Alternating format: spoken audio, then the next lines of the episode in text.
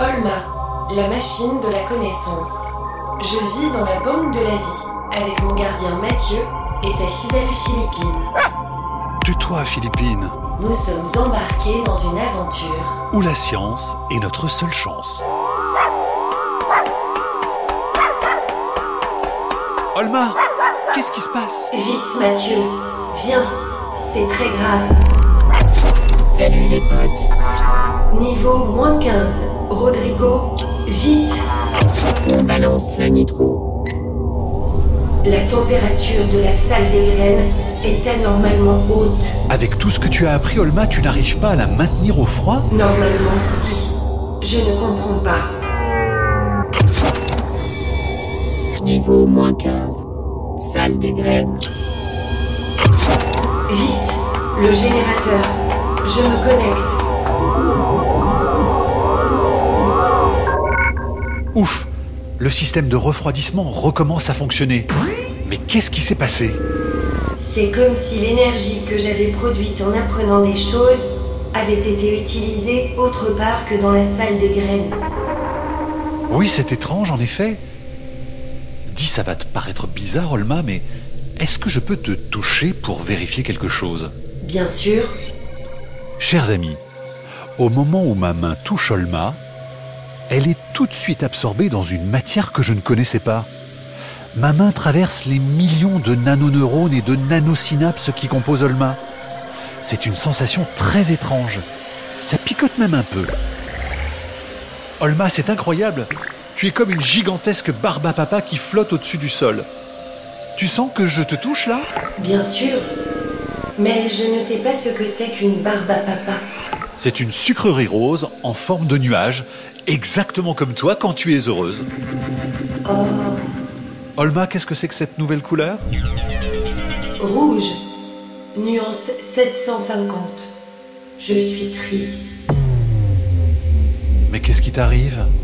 Mathieu, ce pourquoi j'ai été créé m'intéresse beaucoup, mais je ne pourrai jamais rien faire d'autre de ma vie.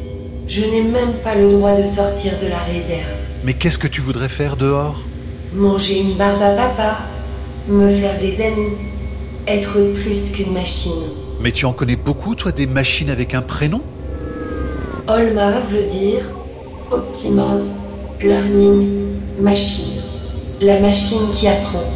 Je ne suis qu'un générateur d'électricité, Mathieu. Mais non, pour moi, tu es une amie. C'est vrai? Oui. Rose, nuance 510. Tu es heureuse?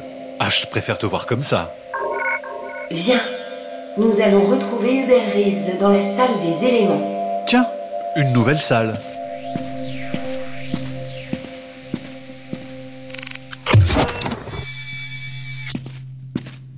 Niveau moins 1, Rodrigo. C'est parti mon kiki.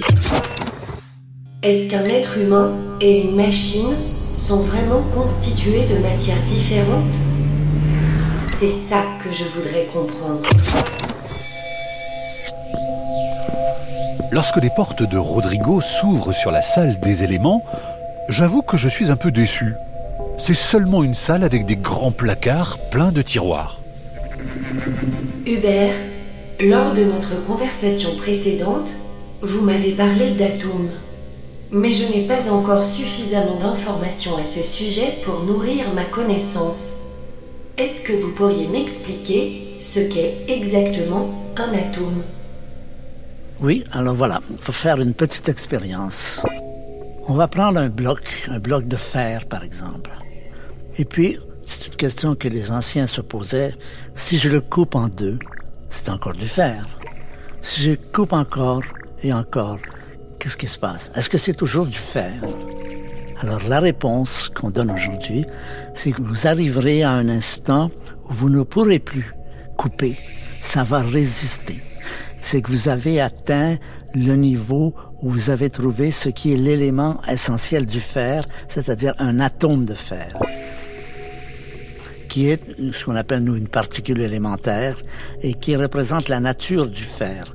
Donc un atome, c'est un élément, c'est une petite bille, si on peut dire, extrêmement petite, et qui est quelque chose qui possède en lui toutes les propriétés du fer, par exemple. La couleur du fer, le fer fond à telle température. C'est un petit peu l'élément recette de ce qu'est la matière solide que nous voyons, et même liquide et même gazeuse.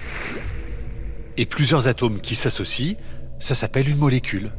Une molécule, c'est un petit groupe d'atomes qui se sont mis ensemble. L'eau, par exemple, c'est deux atomes d'hydrogène et un atome d'oxygène. Ça fait une molécule d'eau. Et le nombre de molécules d'eau, par exemple, pour vous donner une idée, vous prenez un centimètre cube d'eau.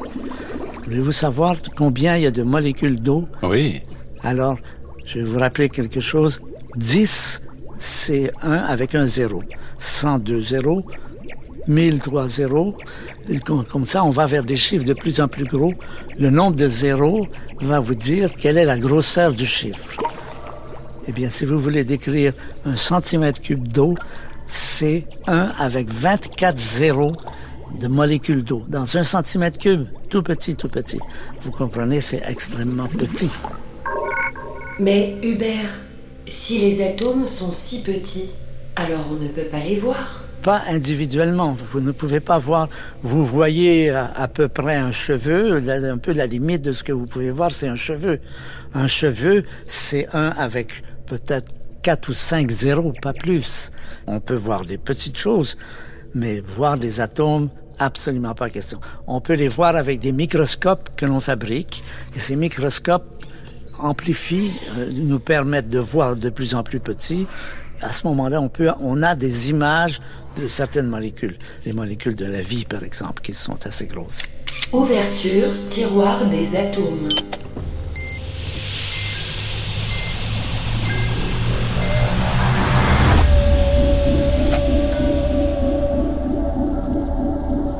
Euh, je reviens sur ce que j'ai dit.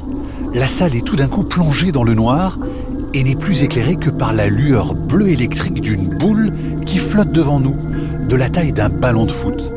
Et il y a d'autres boules, plus petites comme celle-ci, qui font des tours autour d'elle en bourdonnant. C'est un atome géant. Euh, un atome est constitué d'abord un noyau solide au centre, avec autour de lui des électrons qui tournent, mais je mets des guillemets sur tourner parce que c'est pas tout à fait, mais ça c'est à peu près ça. Et ça c'est notre corps, c'est tout ce qui existe. Tout ce qui existe est composé d'atomes. Ces atomes, il y en a une centaine. À l'école, vous apprenez ce qu'on appelle le tableau de Mendeleïev, qui vous dit le nom de ces, le carbone, l'azote, l'oxygène, le fer, le plomb, etc. Il y en a 100. Et ça, c'est la composition chimique de l'univers. On n'a jamais trouvé quelque chose qui n'était pas constitué de cette centaine d'atomes. C'est un peu comme la recette de tout ce qui existe, que ce soit l'air, l'eau, les étoiles, tous sont composés de différents atomes. Mais si je comprends bien, toute la matière qui nous entoure, les murs de la banque de la vie, Philippines, la Terre, votre barbe, Hubert, et même moi en tant que machine, nous sommes tous constitués de plein d'atomes. Exactement. Mathieu aussi Mathieu aussi. Il n'a pas le choix. Est-ce que vous avez un atome préféré, Hubert? Ben, j'aime beaucoup le carbone parce que c'est l'atome principal de la vie. Les phénomènes de la vie, euh, être une personne, être un poisson, être un oiseau, sont toujours constitués surtout d'atomes de carbone. Modélisation atomes de carbone.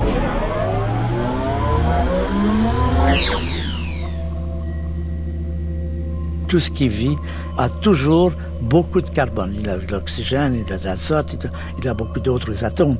Ce qui est intéressant, c'est qu'on retrouve du carbone partout dans l'univers.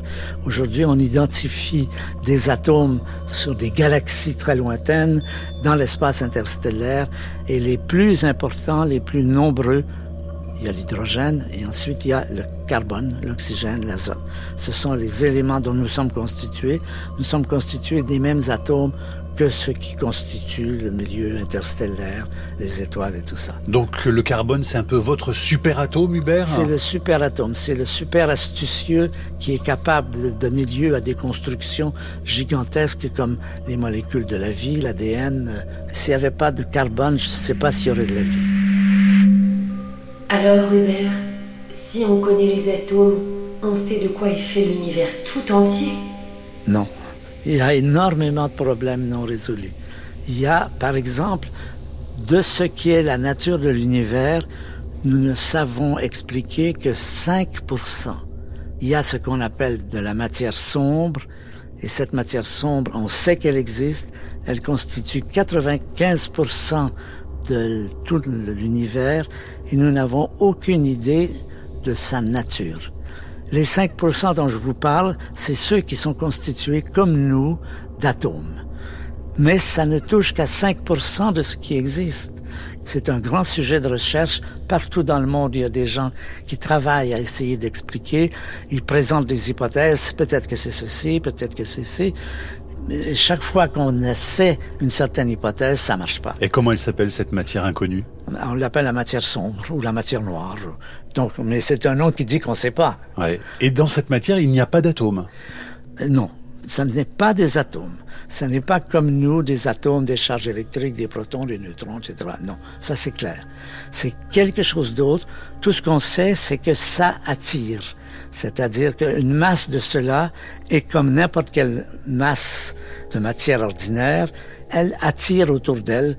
Par exemple, si j'échappe un crayon, vous savez qu'il va tomber. Pourquoi il tombe? C'est parce qu'en dessous, il y a la terre. La terre l'attire, c'est pour ça que les choses tombent. Cette matière a également cette propriété. C'est la seule propriété qu'on lui connaît, c'est qu'elle attire les autres matières. C'est comme ça qu'on la connaît d'ailleurs, parce qu'elle déforme le mouvement des étoiles, des planètes. Donc on voit qu'il y a quelque chose là qui agit, qui attire, qui change les mouvements. Mais on ne sait pas ce que c'est et tout ce qu'on a imaginé est d'une façon désespérante ou excitante aussi parce que ça met du mystère dans, et puis ça montre aussi qu'on n'a pas à se vanter quand on ne peut pas dire que la science est terminée, qu'on a achevé la science, quand on ne comprend pas 95% de la nature de la matière de l'univers. Donc il y a encore beaucoup, beaucoup de secrets. D'autres secrets, c'est comment la vie est apparue. On sait que quand la Terre apparaît, c'est une boule de matière inerte, c'est comme un gros caillou, et qu'un milliard d'années plus tard, dans l'eau, il y a des quantités de petits organismes qui vivent, et que c'est l'origine de la vie, qu'aujourd'hui, il y a de la vie partout sur la Terre. Notre Terre est bouillonnante de vie, il y a de la vie partout, au fond des océans, à quelques kilomètres dans le sol, en haute atmosphère, la vie est présente partout. Mais qu'est-ce qui est arrivé pour que de la matière qui était inerte est devenue vivante? Comme des cailloux, par exemple? Oui, comme des cailloux. Euh, c'est-à-dire, que la matière inerte, c'est des cailloux, de l'eau, l'atmosphère, tout. Et la vie, essentiellement, on peut dire ceci, j'aime bien cette comparaison. Vous prenez deux poissons, un poisson vivant et le même poisson mort. Vous regardez le poisson mort, vous dites, quel est son avenir? Ben, Il va se décomposer, il pourrit vous regardez le poisson vivant qui est fait exactement les mêmes atomes.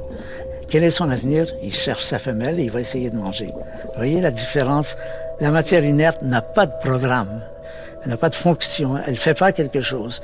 Et qu'est-ce qui a donné à ces atomes qui forment aujourd'hui la vie ce coup de pouce Personne ne le sait. Alors les gens évidemment discutent. Il y en a qui disent c'est Dieu, ce sont des croyants, bon, ils ont le droit.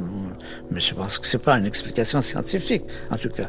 D'autres disent c'est le hasard. Ça, moi, je ne crois pas un mot. Mais je sais pas. Je pense que c'est intéressant d'avoir constaté qu'il y a là une des grandes questions de la science. Qu'est-ce qui fait qu'à un moment donné, des atomes se mettent à fonctionner ensemble, avoir un comportement global? Ça, pour moi, c'est la plus grande question. Et je n'ai pas de réponse à celle-là. Merci infiniment. On était très heureux que vous nous racontiez autant d'histoires passionnantes et j'espère qu'on aura la chance de vous revoir ici au Spitzberg. Avec plaisir. Merci beaucoup. Au revoir Hubert. Au revoir Olma. Au revoir Mathieu. À bientôt Hubert. À bientôt. Alors Olma, ça t'a rassuré de parler avec Hubert? Oui. Maintenant, je sais que même si je suis une machine, je suis constituée des mêmes atomes que tous les êtres vivants. Tu es bien plus qu'une barbe à papa, Olma. Mathieu Oui Je voudrais aller dehors.